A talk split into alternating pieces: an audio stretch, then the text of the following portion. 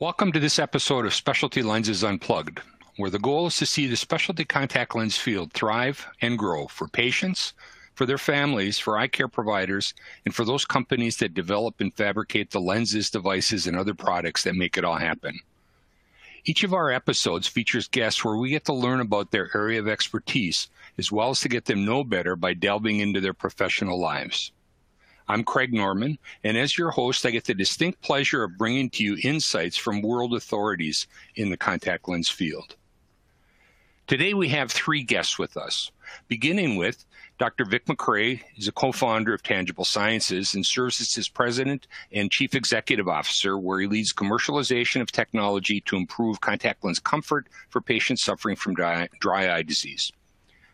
Involved at the inception, Vic has seen the company through several important milestones, including the initial proof of concept, venture funding, and the ongoing business development and licensing negotiations. He received his medical degree from the University of Illinois and completed a residency in general surgery at the University of California, San Francisco, Fresno. He also received formal training in medical device innovation at Stanford University Biodesign and has served as a guest lecturer in entrepreneurship and innovation at several universities worldwide. Vic has authored several research publications, and as an inventor, uh, he has several pending patents. And additionally, he finds time to perform as a general surgeon in the San Francisco Bay Area. Uh, Dr. Vic McCray, welcome to our podcast. Thank you, Craig. I'd also like to introduce Brandon Felkins. Brandon is a co-founder and chief operating officer of Tangible Science with over 10 years experience developing medical technology.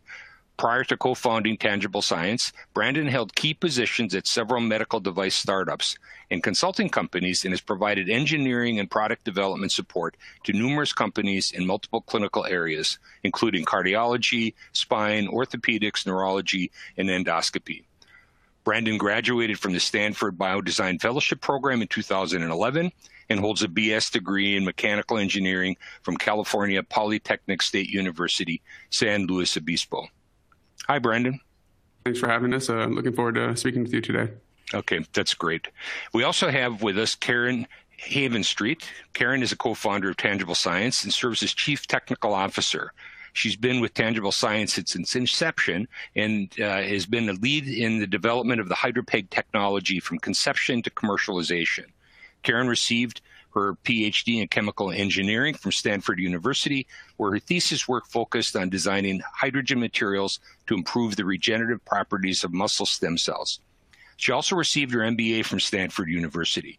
Karen is authorized or has authored, excuse me, multiple research publications, has been awarded SBIR grants from the National Science Foundation and has been recognized by the American Chemical Society as a talented 12 young scientist for a novel work on contact lens materials.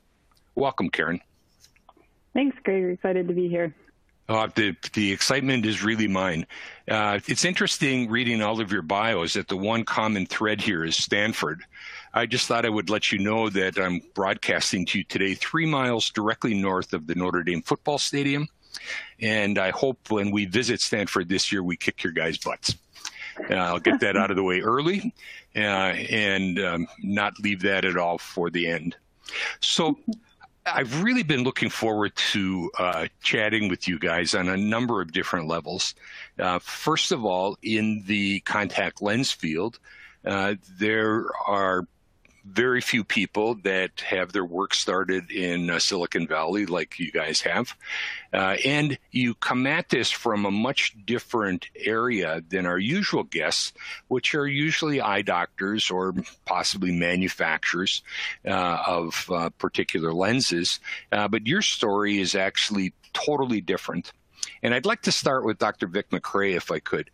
Vic, can you tell us uh, exactly how from your perspective, the whole idea behind tangible sciences originated? Absolutely, Craig. Happy to. Um, the idea bet- behind tangible science originated in 2010 when Brandon and myself were participating in the Stanford Biodesign Innovation Fellowship which is a program that teaches doctors and engineers and business people how to identify clinical problems in any field of medicine and to invent solutions to solve those problems. Uh, for our year at Stanford, we were put in the field of ophthalmology and had the opportunity to, to work really closely with ophthalmologists and optometrists at Stanford to identify many of the key problems that they faced and their patients faced in their day to day lives. Uh, we saw several patients who complained of uh, discomfort of their contact lenses, and that caused us to do a really deep dive into uh, the root cause of those problems. Uh, around the same time, Brandon and I met Karen, who was completing her PhD in chemical engineering with a focus on biomaterials. And we began to collaborate on ways that we could solve this problem. And out of that collaboration uh, was uh, gave the birth to tangible science. So that's that's excellent. So Brandon, I noticed that you were involved with a number of different um, companies in different clinical areas. Had you had anything or any experience in the field of eyes prior to this time? Um, absolutely not. So I was in no way qualified to start a contact lens company. Ah, so that's actually a good place to start. You don't carry a lot of baggage when you don't know anything about the particular field. And I think that from the standpoint of a, a startup company, that that can be quite helpful. You, you haven't built in already all the reasons why something won't work. Yeah, absolutely. And I think that was uh, one thing we learned during the biodesign program was that, you know, having a lot of industry knowledge and expertise can be really helpful. However, like you alluded to, it can also um, potentially put you in a certain place of thinking, and it might be hard to see some outside uh, perspectives and ideas and how to tackle a different problem. So, um, yeah, absolutely. So, during that time, did you get to choose ophthalmology, or were you just assigned to that particular area? Uh, we were assigned that particular area. Okay. Okay. Interesting. And then, so Karen, uh, then you met up with these guys around this time, and began to talk through ideas on on how you could solve this these issues related to comfort and, and dry eye. Had you had any experience directly with contact lens materials before? Um, no, I actually had, yeah, I had no experience with contact lens materials. Um, I had spent my thesis work working on hydrogels, though, uh, which are, you know, used for contact lenses, but I was mm-hmm. working on very different hydrogels than the ones that are currently used in contact lenses or had been I, previously used. Okay, so they were hydrogels for different biomedical use?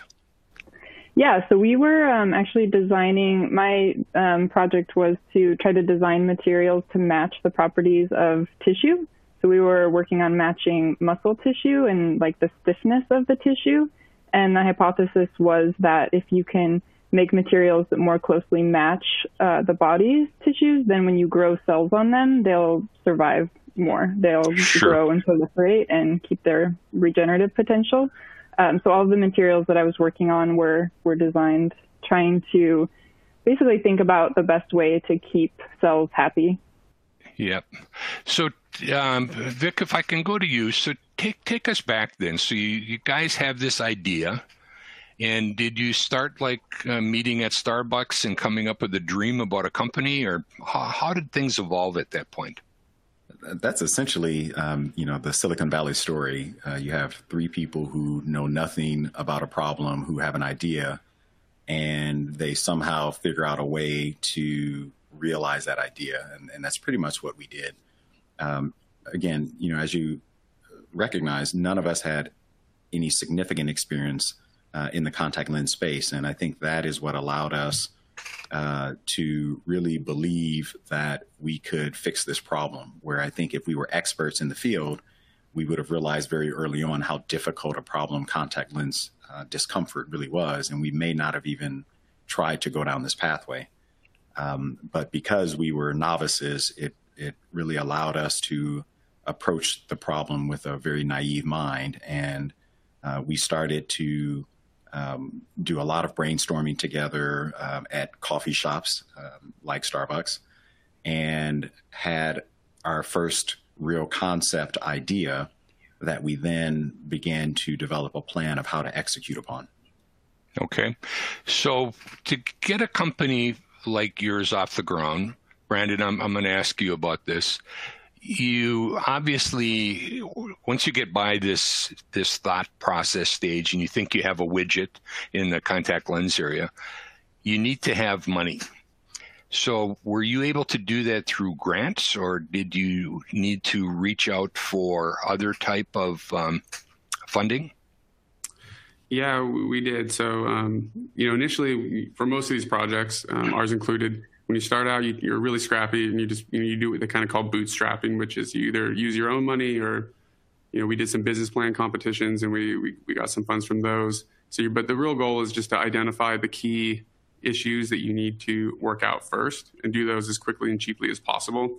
Because I mean, the approach is really, you know, you're trying to kill the idea actually as quickly as you can so that way you end up not wasting you know your time and you know money and resources moving forward and ideally if you if you can't kill the idea then you, you start to realize that you're onto something. So in the beginning um, it was just a lot of sweat equity but we did have some business plan money. Um, we applied for some sbir grants and we rewarded those.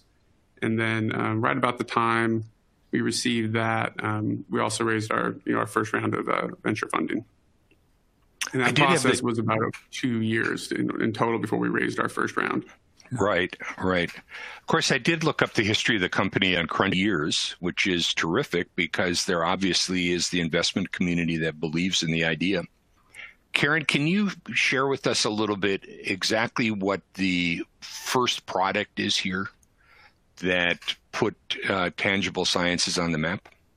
Yeah, so Tangible HydroPeg was the first product that we were uh, able to launch and get out to patients. Um, and it is essentially a very soft, hydrated um, hydrogel coating that can be applied to rigid gas permeable lenses. So the way that I kind of think about it is it's essentially like applying a very thin layer of a soft lens um, to fully encapsulate um, a, a custom GP lens which really makes that surface much more biocompatible and makes the tear film interact with it uh, better so that it can improve improve comfort. So th- this um, the the hydropeg, mm-hmm. uh, what what is the thickness of that as it covers? We'll, we'll stick with GP lenses for the moment.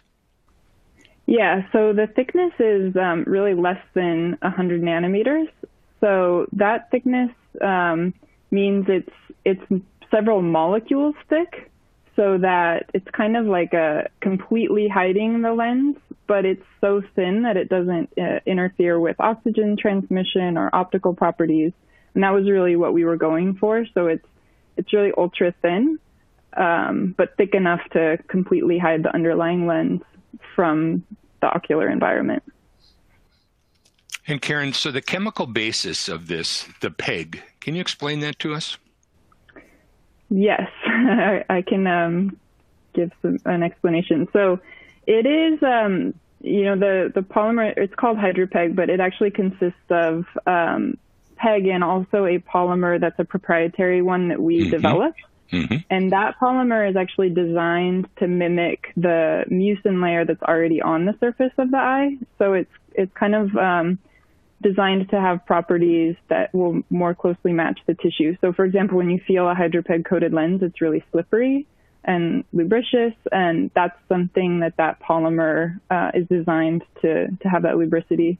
And also, it holds onto the water. So, you know, if you dip a lens that's coated into to saline or water, you'll see that the the water really spreads. And so the the chemical, the polymer, is just designed to um, mimic what your eye what your what the molecules in your eye naturally look like.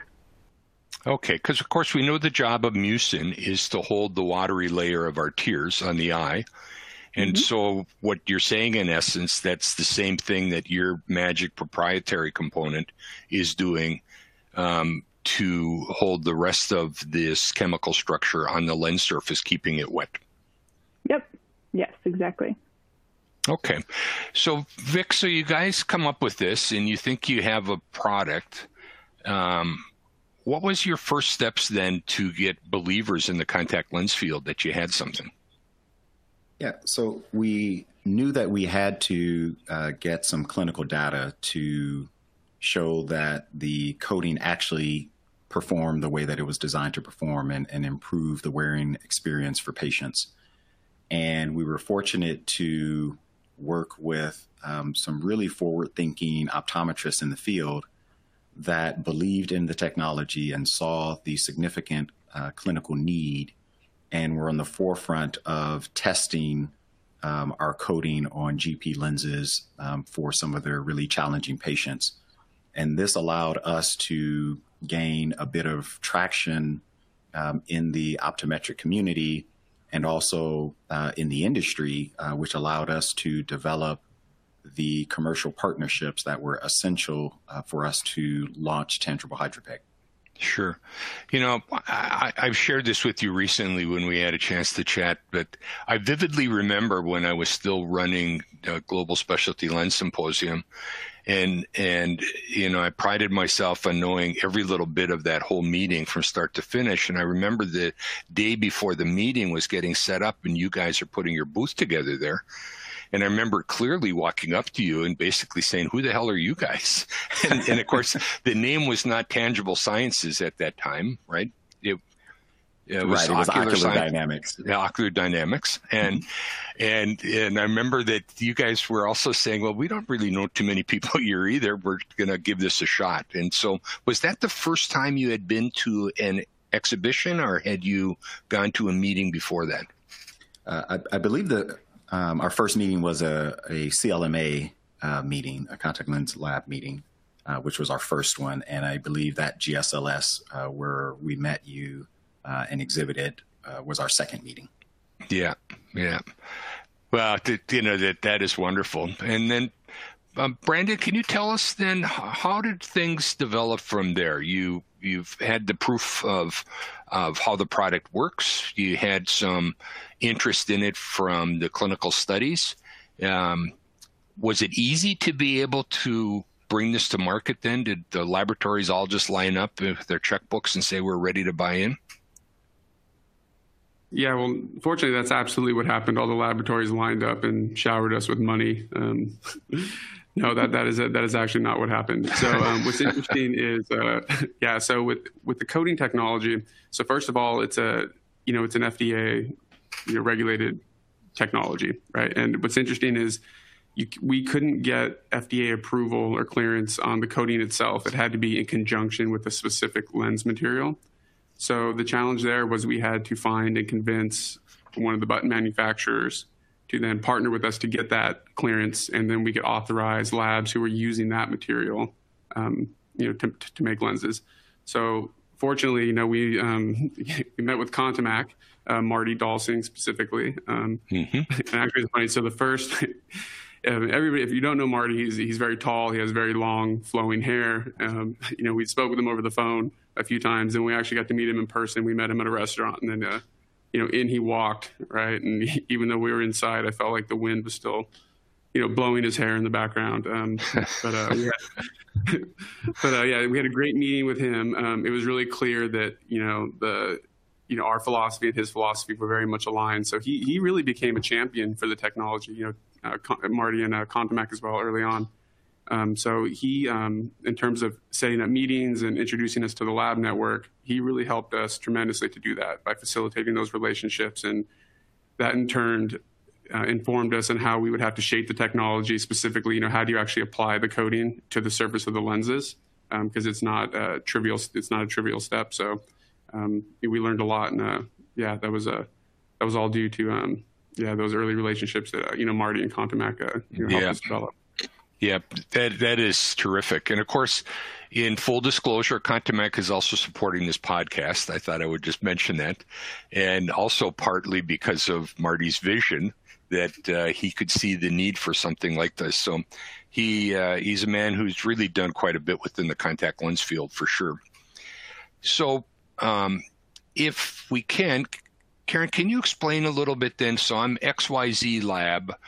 I've decided that this sounds good. I have a lot of questions though because I've been down the path before with plasma treatment, which came into our field with it's going to be the savior of wetting issues on the surface of lenses.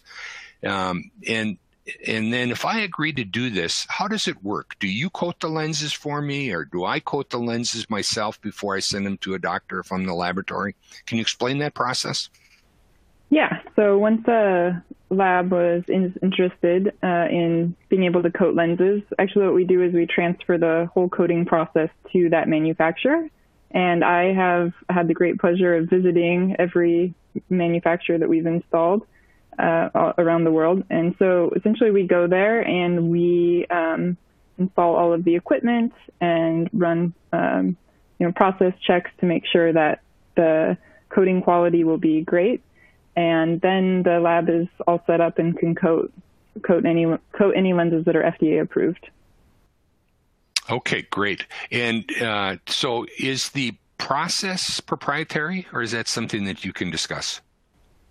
Um, no, I can discuss that. So the process uh, is we tried to make it relatively straightforward, but essentially um, the lens gets made as normal, and then we make sure that it's very clean, that the surface is really clean, so that the coating will adhere well.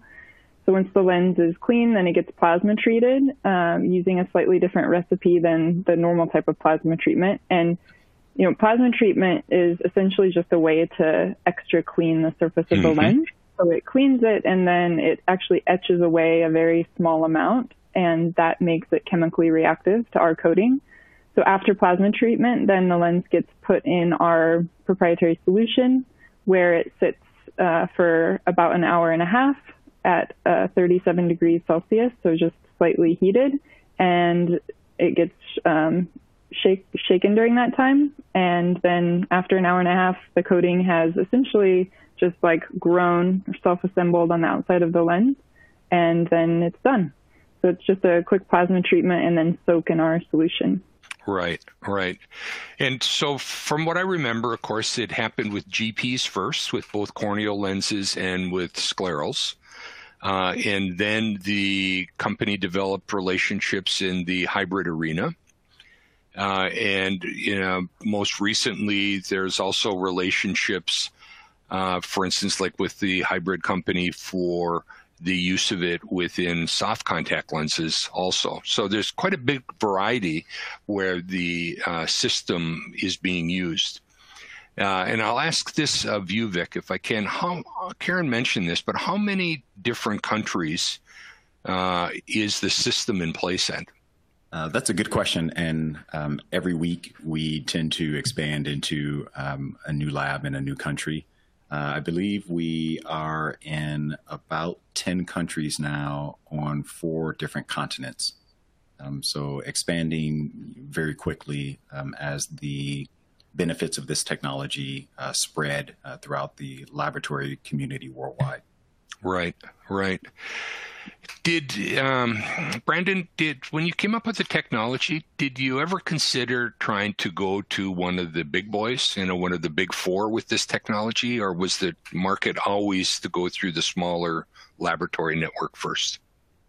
Uh, great question. Um, so we did, you know, approach and have conversations with, with the big four companies, um, mostly regarding, you know, disposable lenses.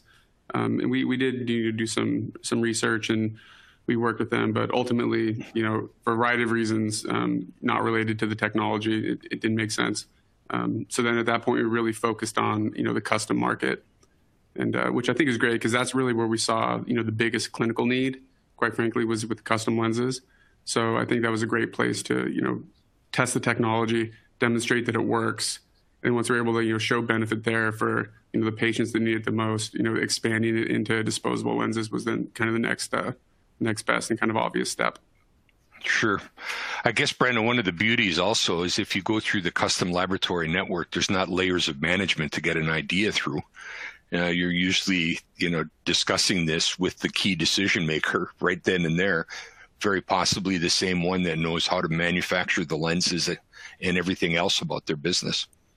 Oh yeah, that's very true. That's you know, as Karen mentioned, you know, she's visited every single lab. Um, we have 29 now um, in the U.S. and internationally, 29 labs that are utilizing the technology on the custom lenses, and I visited probably about half of them, and I think the coolest thing is, yeah, like you like you said, you get there and the, the owners of the business are quite often the same people, or at least at one point, were you know actually making the lenses, and you can kind of see that, um, you know, the, the, passion they have for the industry, for helping the patients, the practitioners. You know, it definitely comes through. So I think that's probably been one of the more you know pleasurable things about this company is getting to work with you know this like-minded community of, of people who really who really care. Yep, that's terrific. So Karen, so tell us. So the process is on the lens how long does it last? And do you have any strategies to help it live longer after the initial application? Yeah, so um, you know the the coating is permanently bonded to the lens, but it is a, a, a soft you know hydrogel coating, and so depending on how much friction is on the surface, it can make that layer get thinner and thinner over time, um, which can you know uh, ultimately change a little bit the surface properties. So if you have a really dry eye and there's a lot of friction on that lens, then the you know the coating may get thinner a lot faster. So I think we see patients where it lasts for one or two years to the whole wearing cycle, and some other patients who have a lot of um, friction on the eye where it lasts l- less long than that. And one that's one of the reasons why we've been developing a new product that um, will actually replenish the thickness of that coating. So patients will be able to use it once a month and um, treat their lenses at home. So it will just be a simple soak in the solution, and that will actually rejuvenate that coating and um, you know make it last longer for those patients who need who have more need for this. Mm-hmm. And that product is available today? Sorry, no. So that product um, is currently under review at the FDA. So we're hoping that it will be available soon, um, sometime in 2020. Okay. Okay, great. And uh, are there any other um, solutions, uh, Vic? I'll ask you this that uh, you have to work with the lens, or is it primarily just the one that Karen just spoke of? Absolutely. Um, once we launched the tangible HydroPeg coating, we realized how critical the entire care regimen that patients used uh, really was in order to optimize their contact lens wearing experience. And therefore, we began to think more holistically um, about the contact lens surface and the contact lens care regimen in order to create an entire system of care for the patients that starts with the tangible HydroPeg coating um, being applied at the laboratory level when doctors order the lenses. And we also have Tangible Clean, which is a multi purpose daily cleaning, disinfecting, and soaking solution, which we selected for uh, its optimal ability to maintain the thickness uh, of the HydroPeg coating through multiple cleaning cycles without um, causing a lot of abrasion damage to the coating. Uh, and that tangible clean product is available today uh, through several of our lab partners and also through our website. Uh, and Tangible Boost is the third part of that coating system, which, as Karen mentioned, was designed to actually rebuild and rejuvenate the coating uh, to ensure that patients can benefit from uh, the tangible HydroPeg coating properties throughout the entire wearing cycle of their GP lenses. Okay, so at this point, you talk in terms of there's three elements. There's the HydroPeg coating, there's the tangible clean, and then in the future, this other solution called Boost. That's correct. Okay, great. So, Brandon, looking at the marketplace, um, what percentage of the custom lens laboratories can you estimate are using tangible HydroPeg today?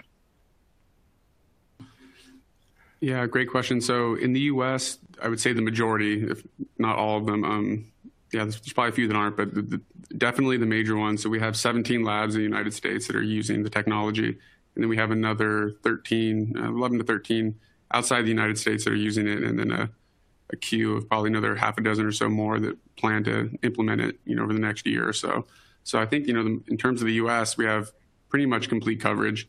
and then you know growing internationally as well at a, at a good pace. Okay, okay, that that is great. Do do you foresee and can you give us a little peek about what the um, without giving away any trade secrets, of course, but is there another new product that is going to follow this up? Uh, the in particular for contact lenses? For contact lenses. Um, so, yeah, as Karen and Vic mentioned, in the custom space, we have Boost, which is uh, coming out you know, hopefully in two, early 2020. So that's the one we're most focused on right now, and in the custom space. And then um, in the disposable space, we have a pretty um, we have a we have a new lens, a silicone hydrogel lens that incorporates a version of the tangible HydraPEG technology that's been adapted specifically for disposable lenses, and that um, that lens will be coming out soon as well with a with a partner, which I, I can't disclose at this point, but that'll be uh, that's in the works and uh, coming soon. We're very excited about that. Okay, great. Um, Karen, so tell us, is there the possibility to use this same technology in areas other than contact lenses? Um, yeah, I think that we, um, you know, we are exploring other potential uses. So, for example, um, in implants, because one what the coating is really good at is, you know, hiding the device from the body. And so there are a lot of applications where it's useful to do that to minimize the immune response. Um, that being said, up to this point, we've really tried to focus just on contact lenses, um, but we're looking forward in the future to see if the coating can be used for other other applications. Okay, okay, that that's that's terrific. I, I think the technology is really so interesting from the standpoint that it's been so well accepted within the community. It's now it's almost like you see with many products it's like i'm aging myself a little bit but it's talking about the intel inside you know to have the uh, HydraPEG uh, is really a, a, a looked at as a benefit for the manufacturers as they come to market with it is we could see by just a couple of the button people in the last few months you know that made a big deal out of them finally getting approval for it with their material and it's great to see that um, that is uh, actually continuing. So, Vic, if you are looking in your crystal ball, what what do you see uh, for the company in five years and in ten years? Which is kind of interesting to ask a startup because the company is only six or seven years old, right? Right. Let's see, eight years old at this point, I guess. Right. As a as a small startup company, it's always challenging um, to see more than about six to 12 months in the future because things, um, fortunately, things change very quickly. Um, and, and, you know, in most cases, those are positive changes for the company. Um, if I had to guess over the next five years, I would um, guess that, you know, we will continue to uh, expand upon our product offerings, both in the uh, custom and the disposable contact lens space. Um, you know, one thing we do want to mention is uh, we were really happy to be able to um, ex- expand the use of our coating into disposable lenses because although uh, custom contact lens patients experience the most discomfort of contact lenses, uh, there still remains a significant problem with discomfort in, in the disposable space. And uh, we've launched our first hydrogel lens um, with our partner SynergEyes. And as Brandon mentioned, we're really excited about um, launching our first silicone hydrogel lens with another partner um, in the next two weeks. So stay tuned for that. Um, I anticipate we will continue to uh, innovate both in the custom and the uh, disposable space. Um, we're excited about uh, a number of partnerships uh, that we have in the smart contact lens space um, with some really innovative core lens technologies um, that will uh, enable a lot more functionality into contact lenses. And I think over the next five years or so, we will begin to see more and more technologically advanced contact lenses on the market. Um, as Karen mentioned, uh, we're also looking at um, a, a, few technologies outside of the contact lens space, and we look forward to expanding um, our company into some of those spaces as well. Yeah, that's great. It is interesting to hear you say, though, Vic, that as a startup, you can't look farther than six to 12 months ahead. I'm sure it seems like not that long ago when you were hoping to survive for six to 12 more days, um, much less that much longer when you were really getting the company off the ground. Absolutely. Um, you know, running a startup is is it's glamorous on the surface, um, but it's a lot of hard work and really a risky endeavor um, when you are, are, trying to implement it. Um, and you have to, and we learned as a team um, to become really comfortable uh, with uncertainty, and and that's where we always have to have a a big picture view of where the company's headed. Um, but we really have to be focused on the near term in order to execute and implement on the things that are right in front of us in order to keep the company moving and keep the company growing. So that's been an exercise ever since the company was founded uh, that we've all had to do really, really well in order to uh, continue to grow the company and and enable products to to reach patients. Right. You know, you often heard hear it said that you know to be an entrepreneur you have to be willing to live with risk. Yeah, but I heard something recently that put it in even better perspective. It said that to be a true entrepreneur, you have to continue driving forward because you can't understand why everybody else doesn't understand what a great idea it is you have. That that uh, that's what keeps you moving because ultimately you think that they will believe that. Um, so, Brandon, let me ask you. So, of course, you guys have this experience with the um, Stanford Biodesign Fellowship Program. Does that network continue to help you even today? Yes, it does. Absolutely. So, I mean, that network, there's probably, you know, so the program we're in is called the fellowship program. So I think now there's about 180 fellows, alumni fellows of that program have participated.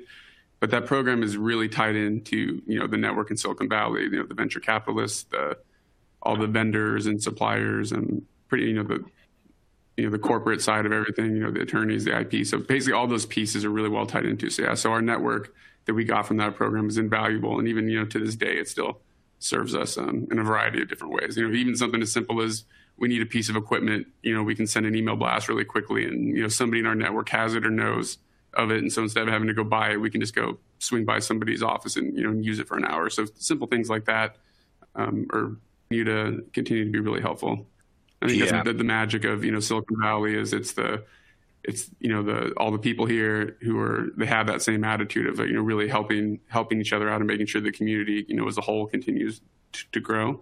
So it's uh it's been really beneficial. Yeah. Yeah, I think, you know, looking at this from afar, it really is fantastic what uh, Stanford as a university has done to em- embrace those technological changes and do whatever they can to move it forward. So many universities across the U.S. were slow to catch up with that. That they they didn't look at it uh, in the same manner that, for instance, Stanford does or Wharton does, uh, and they're trying to play catch up right now to be able to do that. And it's terrific to be able to have that network that you uh, just described. So, guys, uh, if we look at the uh, contact lens field, and I'll start with you on this, Karen. Um, do you think that, from your perspective, as being a company that just partners with other companies, do you feel pretty good about the the health of the contact lens field going forward? Yeah, I think it's uh, an exciting time to be in contact lenses. Um, there's an opportunity to, you know, improve on materials or continue to improve on materials. Um, but also, I think there's a lot of innovation in smart contact lenses, and you know, that's a it's exciting to to get to see all of the innovation that's happening in that area as well. Yeah, you know, I know that uh, both you and Vic had mentioned the smart contact lens, and I think it's so fascinating. Uh, in particular, it's fascinating because the, you know, historically we've paid all our attention in contact lenses on on achieving the fit of the lens and achieving the optics of the lens. And but in the smart lens arena, there's just so many other things that this device is going to be able to do. It's boundless on what can actually be accomplished. Yeah, definitely. So, uh, as we start to think about wrapping this up today, uh, Vic, do you have anything at all that you would like to say to our listeners? Um, I, I, really, you know, we we owe a debt of gratitude to um, a lot of individuals and a number of companies and a number of optometrists um, who've really helped tangible science um, become what it is becoming and, and will continue to become. Uh, and without those individuals and those companies, it would have been impossible for us to achieve what we've been able to achieve. So, you know, from the, the bottom of all of our hearts, we'd like to just say, you know, thank you. And we feel very fortunate um, to have been able to bring a number of products uh, to the market to help patients and to help doctors deliver the excellent care that they have been delivering to patients for, for decades. Um, so I, I, really, really just want to, um, you know, impress upon the audience that, um, you know, no accomplishments that you see uh, in this industry happen in a vacuum alone, and it's usually a, a collaboration of a lot of different parts that have have to come together uh, in order to make any of this work. Yeah, that that is really nicely said. Uh, I would mention though that uh, you and your team are an easy group to like, and that that helps quite a bit. Uh, and uh, I'm sure that as you've seen that you know over the past few years, that all of you have developed some really close relationships uh, within the industry. Brandon, do you have anything to add to that? Um, it'd be kind of hard to top that. So I think uh, just echoing the sentiment of gratitude. Um, I think it really, you know, I think everyone in this industry is really focused on, you know, making sure that the patients receive the best care and treatment possible. And I think we're just happy to be part of that and recognize that it, it takes a community and a village of, um, you know, companies, practitioners, science, scientists, and everybody. And like Vic said, there's just so many names that, uh, too many names to mention. But uh, for everyone that we've worked with, thank you so much. And uh, we're looking forward to working with you in the future and bringing about even more innovation for patients. Okay, that's great. And then, Karen, how about a few words from you? yeah, um, I, of course, echoing everything Vic and Brandon said, it's been really great to work in this industry. Um, I've been very fortunate to be able to travel to all of these manufacturing labs, and it's just been an amazing experience. Um, everybody's so passionate about the industry, and it's been it's actually just been a lot of fun to to do that. Um, and also, you know, for me, having invented this technology, and having seen it from you know the very beginning when it was just an idea, to be able to go to conferences and you know actually hear doctors who come up and tell me like this really made a difference in my patient's life. Um, you know, hearing that is just you know makes me feel so happy. So um, yeah, it's been a it's been a really fun experience. Well, and I think that all of you should feel good about that. That you just need to look at some of the social media aspects related to specialty contact lenses, and there are stories about how HydraPEG has positively impacted patients that suffered from severe dry eye, or the ones that really stand out that have had a history of uh, because of dryness and and other issues have um, built up a lot of films and deposits on lenses that don't occur once it's taking place. Uh, so I, I, think you all should feel really, really uh, very good about that. Speaking for the industry, I have to say we're really happy that you have achieved this level of success. It, I mentioned before, it couldn't happen to a nicer group of people, and I think it has helped to really move the contact lens field forward. And it appears from everything that you've been saying today that it's going to continue so uh, over the uh, next few years. And for that, we really wish you uh, the best of luck in the future. And to our listeners, we'd like to thank all of you for joining this episode of Specialty Lenses Unplugged. It's been a pleasure to have the team uh, from Tangible Sciences here with us.